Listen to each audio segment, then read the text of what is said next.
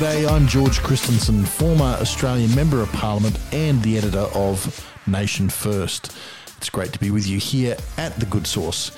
If you want to receive editions of Nation First direct to your inbox, simply go to nationfirst.substack.com and subscribe.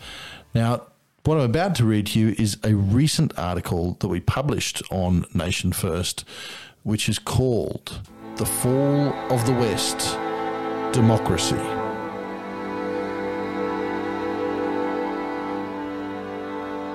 Close to a century after Augustus seized power and made himself emperor, the common Roman citizens still believed their state remained a republic. The Roman Senate continued to hold sessions, and the Roman emperors continued to speak of themselves as consuls. Today, something similar has transpired within the Western world. A corrupt oligarchy rules over it, and yet it continues to maintain the facade of a democracy. Two decades of data at a Princeton university show that the United States in general really views its governments as one that don't care about the needs, wants, and opinions of the average citizen.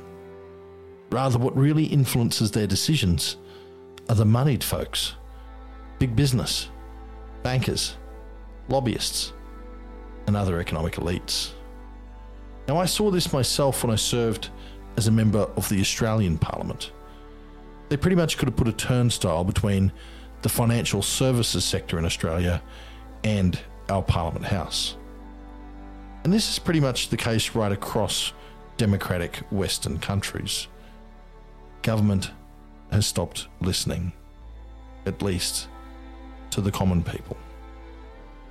In Europe, most citizens are overwhelmingly opposed to mass migration because of their country's complete failure to integrate migrants properly. However, their governments continue to open the floodgates to more and more migrants. Now, in Australia, Labor and the union movement have spent years attacking the previous Liberal National government over the rising level of foreign workers in that country pointing out that it displaces the jobs of average Australians and drives down wages. Yet the relatively new Albanese Labor government has just approved the largest rise in Australia's migration levels after caving into a push by big corporations for more foreign workers at the government's Jobs and Skills Summit. Those big corporations no doubt like the sound of Labor's previous complaints about foreign workers driving down wages.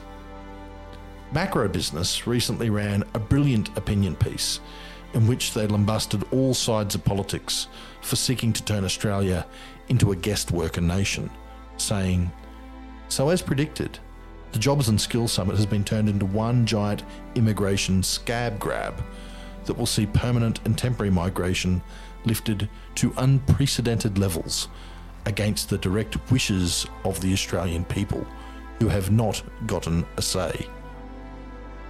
There are few countries whose citizenry welcomes the prospect of open borders.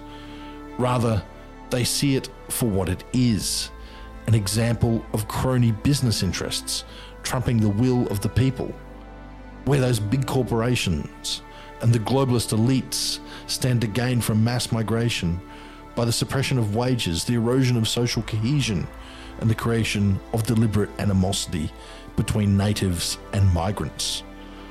The growing dissonance between the electorate and the elected reflects a widening gap in terms of power and influence between the 0.1% and the rest of us.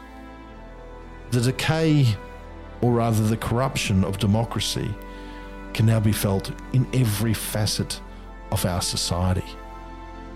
Where once merit, smarts, and hard work determined one's standing in a society, today it's all about connections and money.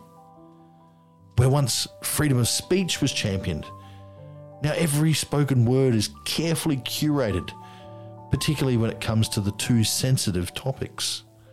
Now, we wouldn't want to hurt the snowflake's feelings with facts, would we? Actually, We've slipped so far down this slope that they've just jailed a teacher in Ireland for refusing to use a student's correct pronouns. And by correct, what's really meant is incorrect. Where once the politicians worked towards furthering the national interest, they now work towards furthering corporate interests or woke minority interests, which are also now backed by big corporations. And by corporate and corporations, I don't imply for one second that politicians are furthering the cause of the free market, but rather the very opposite. They're strangling it with regulations and ad hoc policies that just help enrich their fellow elites and ultimately themselves. There is nothing more oppressive to a small business or a disruptive startup than this kind of red tape. And likewise, there's nothing more welcome to a big corporation that has oodles and oodles of middle management cubicle prisoners to fill in whatever forms or collect whatever data that the government of the day requests of them.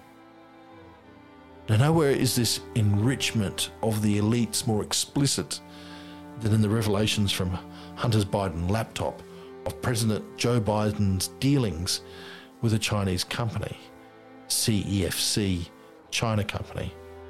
This is when he was vice president to Barack Obama. CEFC was a company with deep ties to the communist elite, with Yi Jinping, its chairman, being closely affiliated with the People's Liberation Army. For a supposed 10% stake in his son's business, the big guy was willing to compromise his country's national security. In a better world, such bombshell news would have disqualified Joe Biden from running for the presidency. And yet, right now, he stands as a leader of the free world the resident of the White House.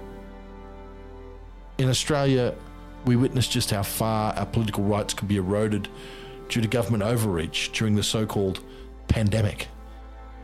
Just over a year ago, the state of Victoria, now known by many as the Socialist State, actually suspended it, a sitting of its parliament under the pretext of preventing the spread of COVID 19. They then applied a nighttime curfew on grown adults. No debate in Parliament about such an egregious breach of human rights. They just did it with the flick of a pen. When this can happen in a country like Australia, touted as amongst the most robust democracies on planet Earth, one can only wonder how worse the political climate has gotten elsewhere. The recent and ongoing global protests against the elites that the legacy media are largely not talking about may give us a guide to exactly how bad it's going. I'm George Christensen. God bless you, your family, and our nation. Take care.